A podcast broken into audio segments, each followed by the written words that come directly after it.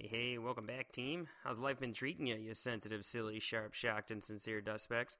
Hopefully, everything's going well in the weird, wild, wonderful world, that you generous, genuine, giant, global, and glowing dust specks. Hope you have a wonderful week, you tactful, tired, terrified, terrific, and talkative dust specks.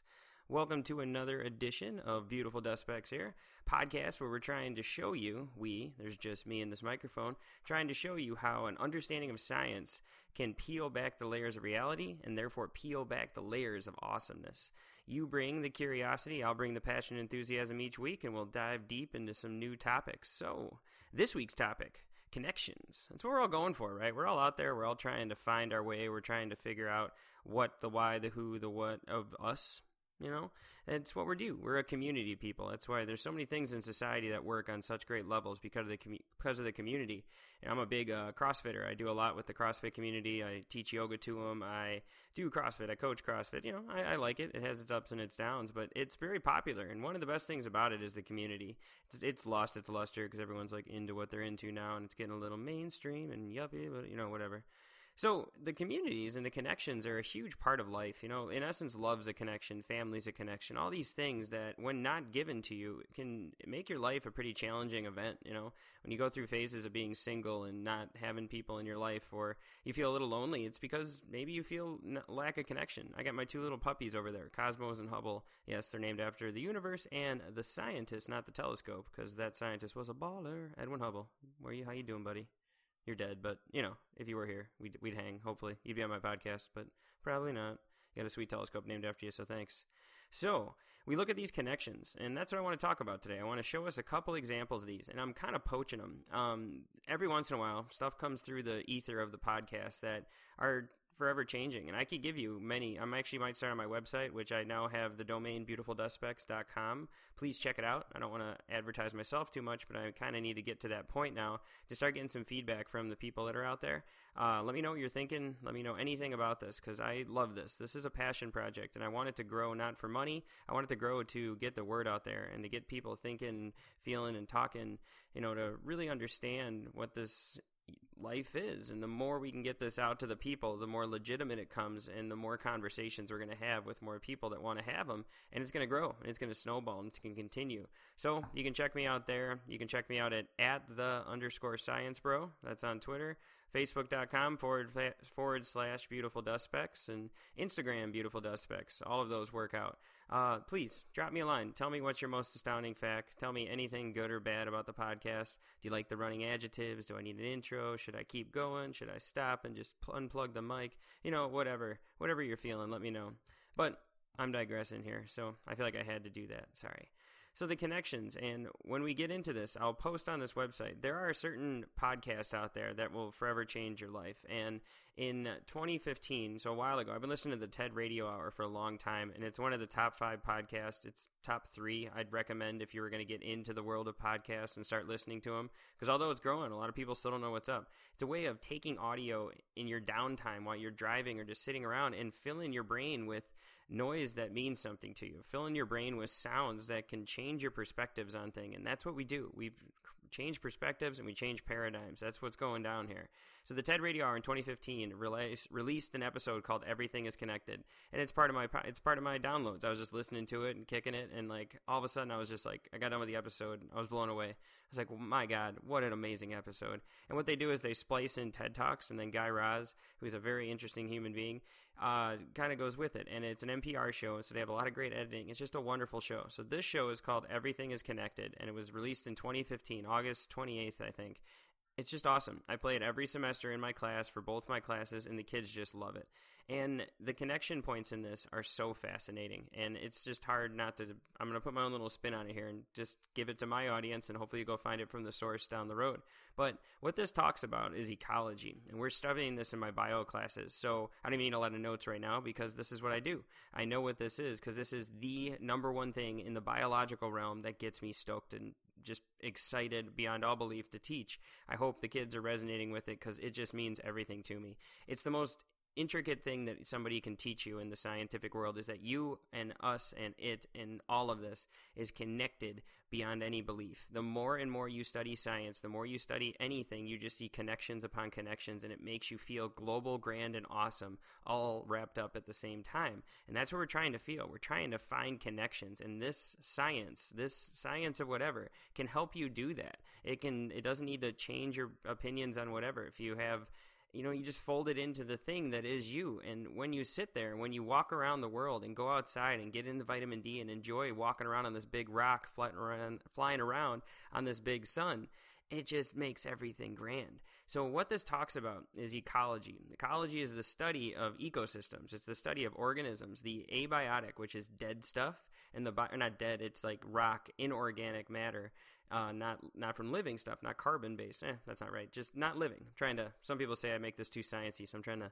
knock it knock down the words a little bit. And then there's biotic. Biotic bio means life. All right. And that's what it is. It's the interaction between the two of them. But what it all comes down to is it comes down to energy and water. It's this thing called the trophic pyramid, the food pyramid, food webs, you know, the, the chain of energy as it permeates through the ecosystem. And we've talked about that on the other episodes, and I hope that resonates with you. We are going to be talking about things in this episode that are inter- intergalactic coagulated balls of stellar matter energized by starlight.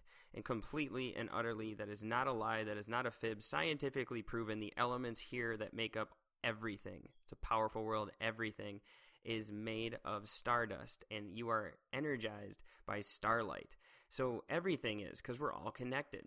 So what they talk about here is this very new concept called a keystone species. And if you know the Roman aquifers, the keystone is the, the, the, the stone at the top, right at the arch, the pinnacle of the arch, that if it was pulled down and just one rock was removed, the whole bridge would cascade. The whole bridge would fall inward on itself. And if you know Roman history, that the aquifers and the aqueducts were an amazing technological advancement, and it was centered around this keystone. So what it is is you pull the top off, and the whole thing crumbles. So they have this concept with species, and the top of a food pyramid is what you call the apex predator. The bottom is what you call the producer. The producer produces. They don't, you know, they don't make movies. The consumers consume. The producers have this amazingly powerful, weird, wild, awesome thing that we call photosynthesis or methanosynthesis or thermosynthesis, whatever. They can take energy and turn it in. They can take sunlight, which is energy, and turn it into organic energy, to chemical energy, primarily to sugars, and that's what that is, is it. That's what this energy that I have coursing through my body once was. It was once starlight. So the ecosystems are set up this way from a top down, a bottom up approach. The biggest amount of creatures are on the bottom, and it goes upwards like a like a like a pyramid, like a like a triangle, up to the apex, which is the top. The apex predators are the BAs. You don't mess with the apex predators. Pretty much what it means is that they don't have any other predators. They're the the king of the castle. You know, king of the castle, king of the castle. No one messes with them. But we thought for a long time that they're you know they're gnarly. Example here was in you know 70 years ago, so what 80 years ago now, long time ago, they started removing the uh, gray wolves from Yellowstone and all over North America because it was farmers and people were starting to complain because you know wolves aren't wolves don't care that you own the cow. They're not like hey that's like that's like the that's like that nice you know that's the nice guy. Like don't mess with him. We won't eat his cows. They're just like moo and the wolves like score and dead cow right? So they were losing they were losing ground they were losing crops they were losing all this stuff because of these you know wolves.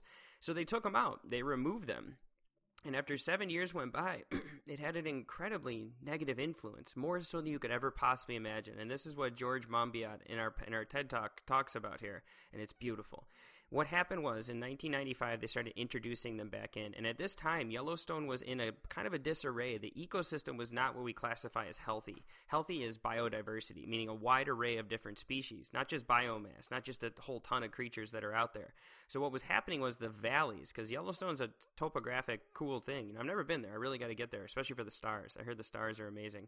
And what was going down was the valleys were getting decimated because what was skyrocketing was the deer. The deer were just everywhere. They were flourishing like crazy. And the deer, like all animals, are not like creatures. You know, not like humans. We we we could argue if we're smart enough for this too. But the deer aren't going to get together and be like, "Hey, deer, like listen up, bros. Like Yellowstone is like a super sweet place for tourists, and like we're eating way too many leaves. Susie, I see you over there. Like you're that's like your sixth leaf in the last five minutes, girl. Like you need to chill out a little bit. No, they're just like no predators, score, leaves, reproduction, population, woohoo. You know they don't care.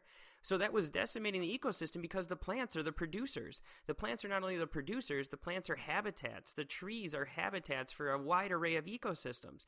Not to mention, they have roots that keep the soil healthy. There's rivers and streams and water that runs through Yellowstone, and erosion is not a bad thing, or is a bad thing, because soil is wonderful. Soil and dirt are two separate things. Soil is sexy. Soil is amazing. Soil is an ecosystem unto itself. Dirt is dirt. It's it's abiotic. But in essence, real soil is actually almost a biotic thing because it's teeming with life and bacteria and nitrogen and phosphorus and all these wonderful things that allows plant to grow. You know, and that's what we have. You know, it, that, the connections are just in, in, constant, just in a constant state of new connections. I'm trying not to get ahead of myself here. I get really excited really fast when I start talking about this. So fast forward, 1995, they introduced the wolves back in, and it turns out that the array of con, like the array of impact that the apex predator had was just staggering, and more so than you could ever possibly imagine. So right off the get go, you know, a lot of deers die, and the deers then are going to be hunted. They change their patterns. Like an apex predator changes the behavior of the predator of the prey. Sorry, and then it it went back up into the into the into the mountains a little bit. It got away from the valley. So then the trees started flourishing. Then like bears came back, beavers came back, rivers, uh, or like the birds, the songbirds, all of them came back. It also turns out that a new study finds that if wolves kill like a deer, they're not going to eat the whole thing. They leave most behind, and that leaving behind can feed upwards of 20 different scavengers. So the wolf can get the deer to leave, which will change and allow for the healthy producers of the world to continue. It also feeds creatures in its scavenging ways. And the craziest thing that they found was that it turned out that the, the, the river, in essence, flowed straighter. It didn't meander as much. It didn't lose ground. The, the, the wolf, the wolf coming in actually changed the ground. It changed the flow of the river in a more healthy way. On not just the level of connectivity of living matter, it changed the flow of the water. And that's just gorgeous. That is just so beautiful beyond comprehension. So these things that we've, you know, we've made gnarly, we've made them scary, scary wolves, which they are. I don't want to mess with the wolf. Don't mess with the wolf. They'd kick your butt, you know. I always joke around and look at my two little fluffy poodles here curled up on a blanket. And it's like if natural selection picks a dog, you get a wolf. If humans pick a dog, we get Cosmo and Hubble, two little poodles who are now looking at me because I said their names. You know, it's just kind of a funny thing to think about. But these wolves just go through this. It's just this constant cycle upon cycle, this nat- natural ability to just be so connected that this top down approach turning out that the wolf was holding the ecosystem together. The wolf was the checks and balance. The big kid on the street was keeping the neighborhood in check. And without it, the neighborhood ran amok. But very quickly, not only that it changed, but that it can change back. That nature finds its rhythm, that it finds its balance. And that's what science teaches us that it's all connected and it's all balanced. All right, so story number two. This turns out to be a story that they gloss over not a, a little quickly, but it's amazing. And there's actually a ton of stuff on it. There's some wonderful um, articles out there, like the hidden power of whale poop, and you know there was the the poop, the whale poop fuels the world. You know all this kind of stuff. So whale poop, yeah, this is what we're talking about here. So the Japanese whalers were killing off all the whales, and one of the things they always say is that they're doing it for science, which you know I have my opinions on. It's a cultural thing. I'm not judging them. It is what it is. It's a pretty horrific process to check it out, though. If you've ever seen it, I still can't bring myself to watch the Cove movie, even though it's about do- do- dolphins. But I watched Whale Wars a few times. So these blue whales are huge, and what the Japanese were saying that the blue whales eat tons of krill. I mean, just tons. And a ton is what we call it. Uh, um, I mean, a krill is what we call a zooplankton. There's zooplankton and phytoplankton. So again, phytoplankton is the tiny little diatoms, these tiny little protista that are the primary producers.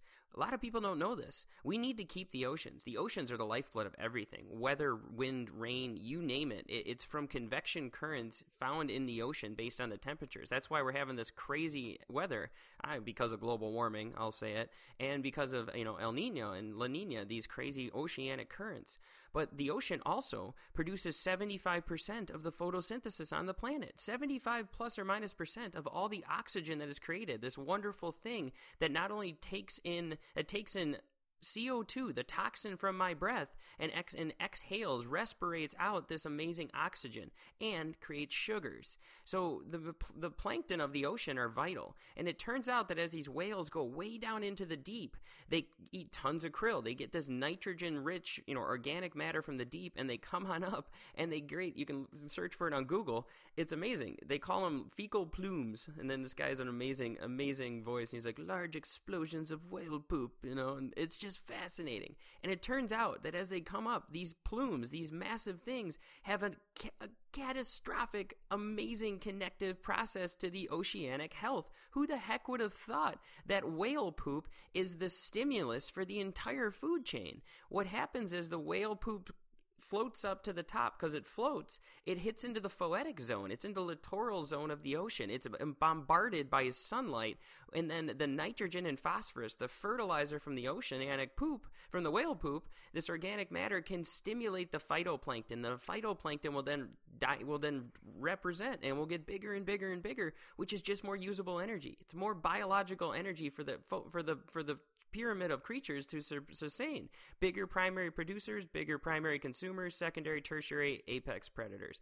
The whole ecosystem flourishes. The bigger the basin, the bigger the bottom, the bigger the biodiversity. You can think of a jungle. Jungles have a massive array of plants, massive array of biodiversity. A desert, very low amount of plants because of the water, very low biodiversity. But the ocean is the diversity. It's everything that we have here. So it turns out that the whale poop is the sustaining thing that stimulates mass massive amounts of health and wellness, biodiversity wise, within the ecosystems. So, in this story here, it all centers around this process of a guy named James Lovelock in 1970. And this is just a hypothesis, you know.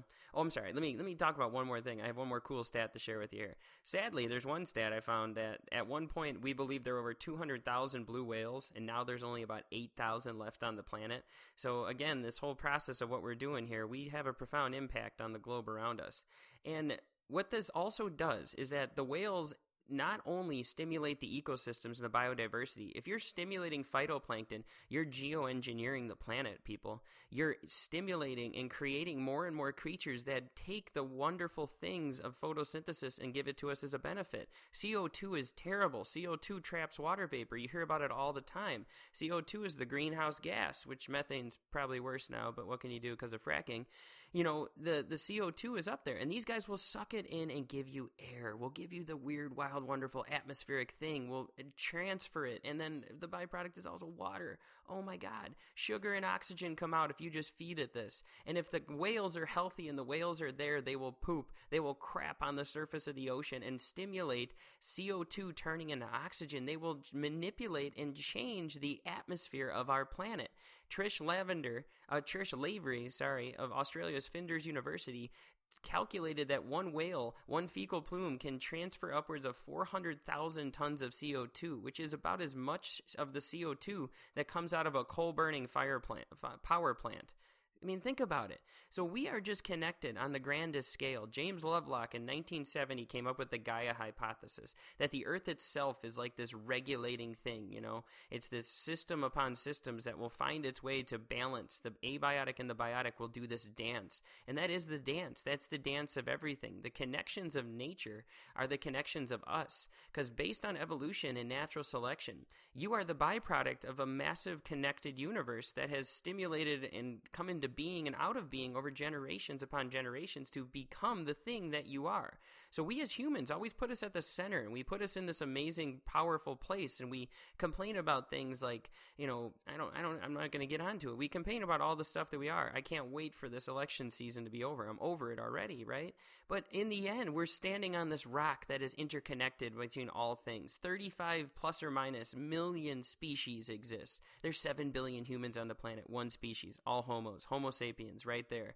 There's a million insects for every one person on the planet. There's 380,000 different types of beetles out there. Countless bacteria. There's more bacteria in your gut in like one square centimeter of your intestine. Than there are people that have ever existed on the planet. Our Earth is a bastion of teeming life top to bottom, side to side. And the deeper and crazier we get into this biological world, we see that it's all connected. I'm not even talking quantum levels here. It's connected beyond belief.